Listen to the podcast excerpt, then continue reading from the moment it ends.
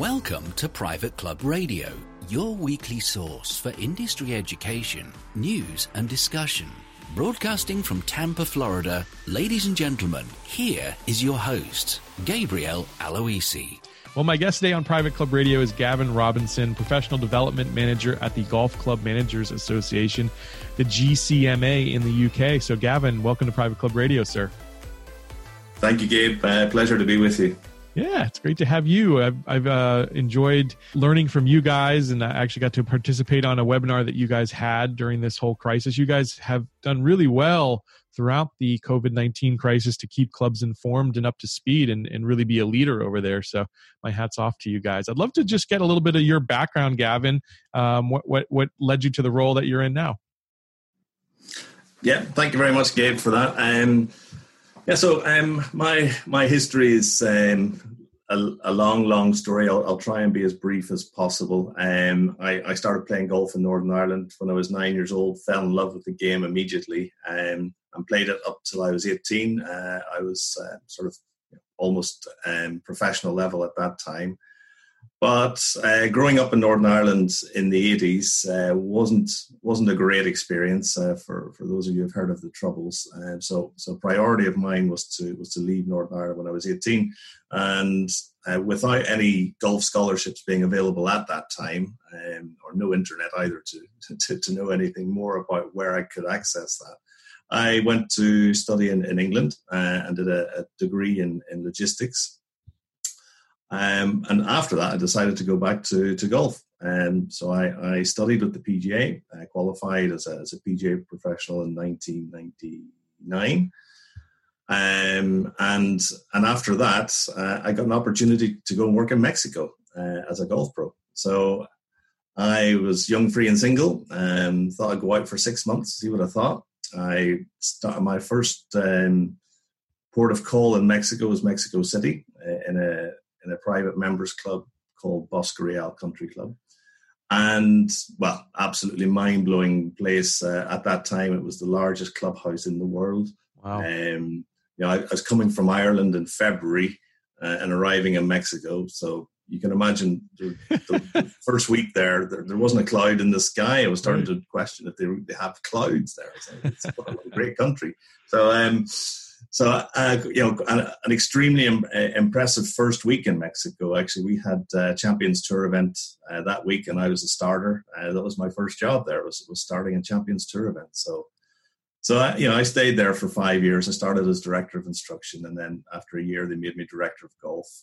Um, and yeah, I got married there as well, which was a fantastic experience for all my family uh, coming over from from the UK and other. Did you places. marry someone from Mexico? There or was it another? I did. Yes, my my wife is Mexican, and cool. um, you know, but uh, so how's your Spanish, think, Gavin? Well, I made it a priority. Um, you know, being a golf teacher, communication is is key. You know, Butch Harmon was my favorite. You know, teacher, and when he was teaching with Tiger, it was really communication. I felt was it wasn't that his technical knowledge was superior to everybody else. It was how he communicated. So I felt that was a, a priority and uh, so I yeah I, I was um, I was bringing Spanish into my golf lessons within six months. So uh, and so after a year, I was then put in charge of 36 staff and 160 caddies. So you know I, I learned the language pretty quickly. so um, yeah, so that was good. Uh, so after that, I got headhunted for a another project in Guadalajara, uh, which was a Jack Nicklaus signature course called El Rio. Uh, absolutely fabulous design. Um, but unfortunately, that that project suffered from about three three major issues. Uh, its location was it was quite difficult to get to. It was maybe 20 miles outside of the city on a on a on a very very busy road, especially during holiday time. It was the main the main route to Puerto Vallarta. For those of you, those of you know that fantastic fantastic uh, coastal um, town. Um, it it also had a problem with um, with water so um, so temperatures uh, in in the in the summertime got up to about 40 degrees and that that really affected the other problem that I had was the grass type that was put down. It was ryegrass with bent. So ryegrass in those sorts of temperatures, the only way is to is to keep it wet, to keep it alive. Uh, so so those so after after five years there, um, I I took on a different project um, in in Querétaro, which is about two hours northwest of, of Mexico City, a public golf course, which actually was my burning ambition when I was in Mexico was to do a public golf course. Uh, there were rumors of it while I was at Bosque Real. I was certainly I certainly put my hand up for that role, but it never materialized. So so the opportunity to do a public golf course in Mexico City was was for me the best way that um, they're going to grow the game there. Um, I mean, we had such a such a buzz about Lorena Ochoa at that time, and you know, from 2003 to 2000 and uh, about 13, 2014, while I was there. Um, but they didn't have the infrastructure, they didn't have enough golf courses to to take advantage of that. So the game wasn't actually growing through through that time. So I felt if I could uh, make a success of a public golf course, then other investors would uh, take note of that and start and, and, replicate that model hopefully throughout throughout the country. Which you know, so so I did that for five years and um, it went very well. And you know, absolutely, um, you know, had the golf course absolutely full. Uh, we broke even um, you know, after three and a half years, and uh, yeah, so so it was it was good. But my time came to an end there, and um, came back to the UK with, with family, two daughters, and uh, my wife. Brought them all back to the to the lovely weather in the UK in the middle of, of Brexit crisis.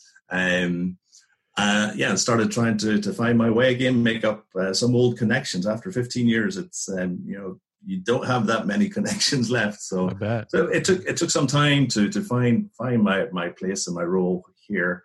Uh, quite a lot of networking, and and eventually I, I, I got this role with the GCMA. So I'm absolutely delighted to have this role uh, as professional development manager in charge of education. Obviously, I'm a, originally a teacher, uh, but now, but now uh, making sure that the, the general managers uh, have the the education and training that they need to to stay at the top of their game. So, yeah. so that's that's where I am, and that's, that's where we're, that's where we're going.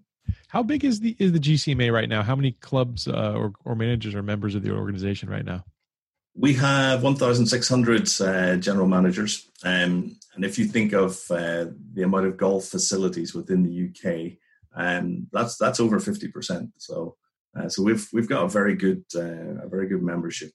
Yeah. What are some of the hot button topics? Like, what are some of the things that you see that your managers could really use some improvement on, or that they're looking to learn in their career path?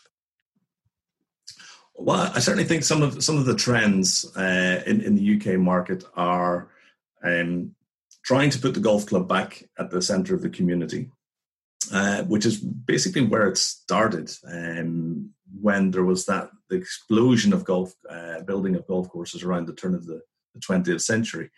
Golf courses at that time were part of uh, they were they were an amenity basically for for a local development, and so but somehow we've we've lost a lot of those golf courses. They've um, they've sold up uh, for for residential uh, and moved out of town uh, and lost and perhaps lost a little bit of that that community spirit. So that's certainly one of the topics is trying to get golf back at the center of the community. Um, another another extremely important topic at the moment is that of well-being. Um, it's um, you know obviously with the the amount of change that we're going through at the moment uh, with with COVID nineteen, um, you know general managers have really you know they've stepped up to the plate. There's no question about it. They've often been the the only member of staff or perhaps with with two greenkeepers, um, basically to look after the club through through the period of lockdown. So very very stressful and busy time. Um, and that's really where our, our, our, webinar series came in to, to support them. And, and, so they didn't feel quite so lonely. It, is actually a very lonely job, general manager, as, as a lot of your listeners will know. Um, you know, you get it from all sides. You're, you're, you're not really you're not really friends with anybody, so it's uh, it can be difficult. So that so that network and community within our own uh, general managers um, is is absolutely key, um, and and and hopefully hopefully appreciated. I think from the comments that we've had that it it has been so. Yeah, so that, that would be another big issue. Yeah, the the, the well being side of it. Yeah, I bet uh, you you had hundreds of people on some of those webinars, so that that was uh, definitely there was some craving for uh, community there, which is good to see. I want to take it back to your your your first point there, where you talked about how clubs in the, in the in England and in the UK kind of started off as you know community amenities uh, for the local towns that they belonged in. how do you think we can get back that to that and how do you think that private clubs in the united states what lessons could we learn from that model uh, that might help us here um, I'm not so sure that, that we can teach you guys that much, to be honest. Uh, I think I think you're pretty much switched on. Um, I mean, obviously, I've, uh, I've, I've had quite quite a few visits to the states um, and some different clubs. I can remember playing Pelican Hill on the on the, the west coast uh, around Los Angeles. Absolutely fabulous resort, golf clubs, courses. Um, so certainly, as regards revenue streams, um, I, I, think the, the resorts and golf clubs in the states are an awful lot more aware than, than we are here, um, and really you know focusing on, on member engagement is, is, is certainly a, key over there. Over here, things are a little bit different. Um, I think the location obviously determines an awful lot of what you can do, what you can't do. So if you are one of those out of town um, sites, then then you're going to have to bring people out to you. Um, but certainly, it's it is you know it, it's it's not rocket science. It's making contact with the schools. It's um, it's perhaps op- perhaps opening your doors to the local community, perhaps one day a week, so as so as people can come in and have a look around and see what you have, and um, you know that that can obviously be a controlled environment. We don't want people coming in with their motorbikes on on the, over the greens and stuff. So, um, but it's certainly you know charities golf charity days. You know, you, you guys do an awful lot of uh, great work for charity as well. And, you know, and maybe not so much ourselves, although we do have a very strong charity network, but perhaps golf could do a little bit more for, for that um, within the local communities. And it really is, it's, it's more of an open door policy. It's, it's, it's you know, that's really what we need. It's, um, you know, we, we, do like the private members clubs to be private, um, but at what expense? And, you know, I think it's, um, you know, I think the acceptance of, of the golf club within the community is, is, is much more important. Uh, and it's something that we've seen through this crisis. Uh, you know, golf in the UK has come out quite well.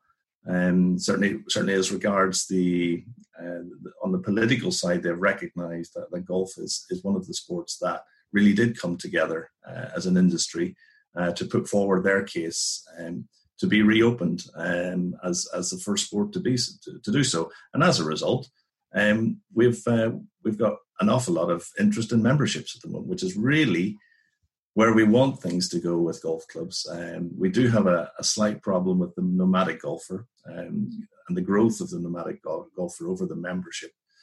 But I think, and the golf the golf clubs who are coming out of this crisis um, fairly intact are are the are the ones with uh, high high revenue through the, through their membership subscriptions. So so I think there's there's definitely safety there, um, and that's really just reinforcing the, the, the best business model that that that we have in golf going forward. Yeah, let's talk about the nomadic golfer because I think there's a cautionary tale there, and obviously your your model is slightly different there in the UK, where where you know golf club membership might be an annual subscription rather than an initiation fee. But there's a lot of clubs here in the United States, at least last time there was an economic downturn, that they dropped their initiation fees. And then what happens is you get yourself into a position where there are a lot more nomadic golf uh, golfers because they're just jumping from one offer to the next. And so, what were some of the lessons you, you've learned there in the UK um, by by the way that, th- that business has been run, and, and how can we caution some of the clubs here to stay away from those things, Gavin?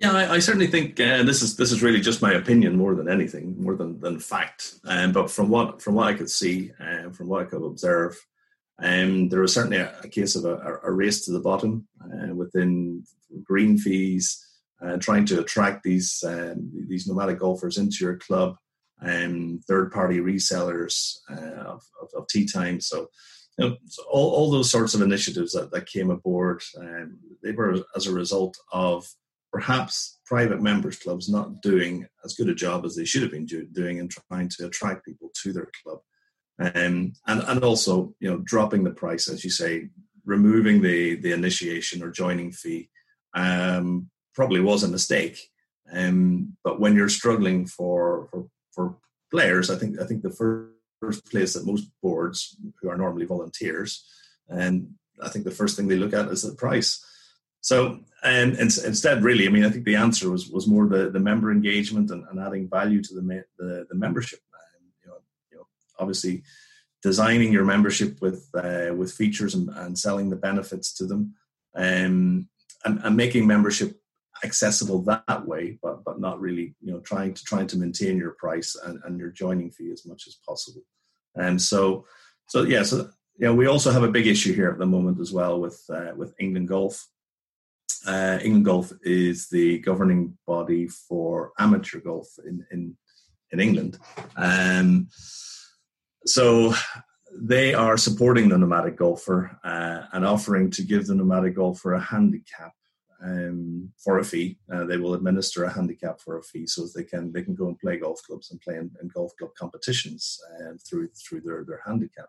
And they're also they also obviously are administering the, the, the world handicapping system that's coming in in November here. So that for for the private members clubs, that's obviously um, and and, the, and our general managers, our members, uh, that is a real bone of contention. We're not particularly happy about it. We don't think it's the right way to go. I think that this crisis has shown us the pathway what what is the right way to go is is to try and you know try and get as many golfers into membership. Of course, there are there's always a place for a public golf course. There's always place for for a Topgolf and an adventure golf and, and, and all all sorts of different um, golfing options out there for for people who are you know just with a different different mindset. But those who actually play golf regularly, we really should try and make them members. Yeah, yeah, absolutely. So let's talk about uh, the COVID 19 crisis and how clubs handled it there, and, and what are some of the long lasting impact of, of, of what we learned from this? Yeah, I, I, think, again, going back to the financial side, which I think was, um, uh, which is, you know, obviously the bottom line, as we say. So um, I, I think, you know, trying to trying to avoid giving uh, membership holidays. I think that was that was quite key as well. Uh, a lot of members were asking for you know a three month holiday if they weren't getting the service that they were paying for. So I think we took the line that well you know you're actually only damaging yourself if you do that um, because you know at the end of the day you're a member of this club and the club is yours. So if the less money you put into it, you know it's at the end of the day, where the club's going to have to cut costs to, to break even, and that'll be reflected in, in reducing the service that you'll receive. So, so I think that that sort of message we we try to get that out to as many clubs and members as possible, so as um, so the finances of the club wouldn't be wouldn't be hitting that hard. Um, again, there's there's quite a few clubs out there who rely very very heavily on food and beverage for turnover, um, so they they're they're you know going through um, a difficult time at the moment um, as regards turnover. I'm not, I'm not quite sure profit. Uh, there's not that many clubs in the UK, I don't think, who, who turn a great profit from food and beverage. So, um, so again, so I, I don't think it's going to affect that side of things, but but definitely it's uh, it's a difficult time. Um, I think, and also just some of the habits as well that we have, or perhaps traditions or, or bad habits, whatever you want to call them. Um, you know, it's it's it's really just you know, that there's also been tee times a little bit more spread out. So they're they're going to 10 minute intervals now between tee times. Um, we've been playing for two balls for the last uh, last two weeks, and you know there's there's an awful lot of members who are very very happy with that. And you know we're getting around the golf course in three hours um, or less, and you know it's it's it's almost a, a throwback to to the, the, olden times when you turn up in the car park, change your shoes it, from the boot of your car and you know go straight out to the course, play nine holes. You're, you're in in an hour and fifteen hour and a half, and then you're you're gone. So there's a lot of people who have actually enjoyed that. So and, and the focus on membership again at the moment, uh, most private members clubs are not allowing visitors or guests uh, for at least for the first sort of month just to give priority to the to the members and make sure that they have the opportunity to play as much as they want um, you know, un, until this until this this crisis passes. So it's you know there's yeah the, the virtual side as well was something that that we talked about and you you know I think that was one of the, the key takeaways from from your webinar that you did with us and you know that went down extremely well with our members. Thank you very much, Gabe. Um, but but certainly the the virtual options that that you can you can bring to to the membership just to keep them engaged with the club when you're you're going through a difficult time. Um, but you know it's but it, there's there's certainly options or opportunities there for the future as well to bring more technology into into the golf club, whether it be a simulator, whether whether it be a, a quiz night or a, a, Zoom quiz or Kahoots or whatever whatever other option there is. there's there's also the idea that if your clubhouse is being occupied for a wedding or, or, or, a large event and the members can't actually go to the clubhouse, which is the case at the moment, then solve that, keep the members engaged through through through the, the virtual side and the, techn- and the technology side. So you know, there's there's an awful lot of uh, innovation that's going on at the moment to, to cope with the, the crisis, and hopefully, you know, some of those will will, will keep going um, long afterwards. That's uh, certainly we certainly think that that's that's very likely. Are any of the clubs there starting to limit guest play? I know here, like a lot of clubs are are mem- now, least the private clubs are members only and their family. Is that how it is there as well in some of the clubs? Yeah, um, I'm privy, obviously, to, to, to what's going on in, in, in a lot of golf clubs through through the membership, and generally the the focus has been on members. Um, I think sort of within the next week or two, um, guests will will start to be allowed into the, those private members clubs uh, at the request of members. I mean, it's it's it's it's, it's a member driven um, initiative to let them back because the members are okay um, we can now mix with with one other person uh, from another household um, under government guidelines. So I would like to invite my friend back to come and play the course if that's okay. So um, so that's that's certainly that's certainly coming on board. Visitors are still really not on the radar of that many. There are you know quite a few golf clubs who who do rely quite heavily on, on visitor green fee.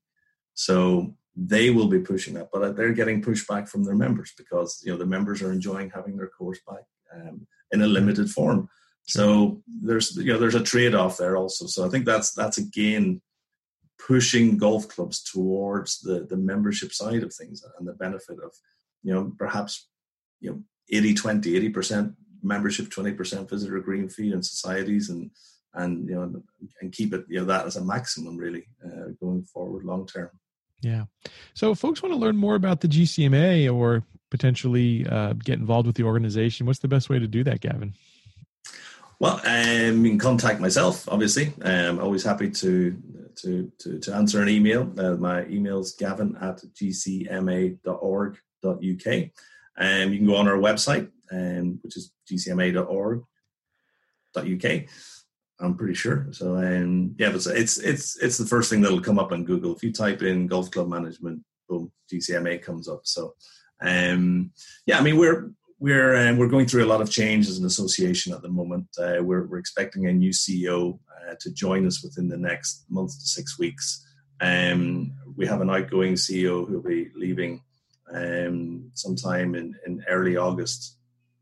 Um, so there's there's that transition, there's that handover to go through. Um, uh, the, the board is also changing at the moment as well, so we will be having a new chairman on the board. And so you know we're going through a lot of change at the moment, um, uh, and the the competitive the competitive environment is is increasing. Um, we have a few issues that um, that we're going to have to combat in future. But I think really what what we're trying to do at the GCMA is is to make ourselves better. Um, there's you know whatever the competitive environment is, and um, the better we are at what we do, um, I think you know they're that our members are going to stick with us, and and they're and they're going to spread the word. They're going to become our, our promoters. So I, I, think you know throughout the COVID crisis, we've we've responded to a need, um, which is one of the key things that we do is to support the membership. Um, but you know, but we also need to educate them. So, so I'm working very hard on putting putting together education programs um, that are you know right up to date, uh, easily consumable. Um, you know, because general managers tend to work you know 50 to 60 hours a week. It's not easy for them to take a week off and go and do a course or or, or do a, a three year diploma while they're working. So, so I'm trying to trying to um, you know facilitate or or attend to that that need as well. Um, you know, and, and, also to represent. Um, you know, fortunately, the GCMA has a has a seat at the top table in golf uh, within the UK. Um, we work very closely with the R&A, uh, with the the Greenkeeper Association here, BIGGA, uh, also with the PGA uh, and, and the golfing unions. And so, um, you know, we're there to represent the members as well uh, and, and put their put their voice forward, make sure that it's getting heard at the at the highest levels, also with even within government. So as we have been doing for the last last two or three months. So that's that's where we're going. Exciting times, definitely. Um, you know, it's you know, being a general manager is for me, it's it's the pinnacle of your your your, career. And um, you know, where do you go after that? I mean, for me, it was I was I was a PGA pro. I, I went to director of golf, and after director of golf, I went to to golf club general manager, and I just I thought, okay, but that's it. I've I've, reached the top of the tree. Buck stops here. So and well, almost. so we all know about control and responsibilities. Uh, but yeah, but it's um, but so I'm I'm I'm absolutely passionate about the the role itself and, and making sure that our general managers get get the best service that they possibly can. Awesome. One one last thought I want you to leave us with. What's your long term outlook for golf in the UK? I think very positive, Gabe. I think golf, um, even though this is this is a terrible time, uh, and you know my heart goes out to to you guys over there as well. I know you're suffering dreadfully with this crisis. We are too. Uh, it almost seems like it's sort of picked on the freest societies, which is which is a bit unfair, I think. So, um, you know, it, it is it is a terrible time, and there's an awful lot of uh, things that are going on that are an awful lot more important than golf. Um, however, um, golf has been shown as a as a release, as, as an outlet. Uh, it's it's something that you can do safely. Um, it's it's good physical exercise. It's good me- mental exercise. Keeps you emotionally stable, um, and it's and it's a challenge, and it's it's a, it's a sport. So, um, you know, I think the positive things that are coming out of golf, um, you know, it's getting people's attention at the moment. So there is a little bit of momentum, and I think hopefully that you know, as as as an industry, and uh, we can you know, we can promote that um, and try and you know try and feed that momentum uh, little by little. Uh, obviously, as we know, it's a sensitive time, but I think we can we can certainly push our push our game forward um, and hopefully come out the other end of this this crisis in, in a stronger position than we went into.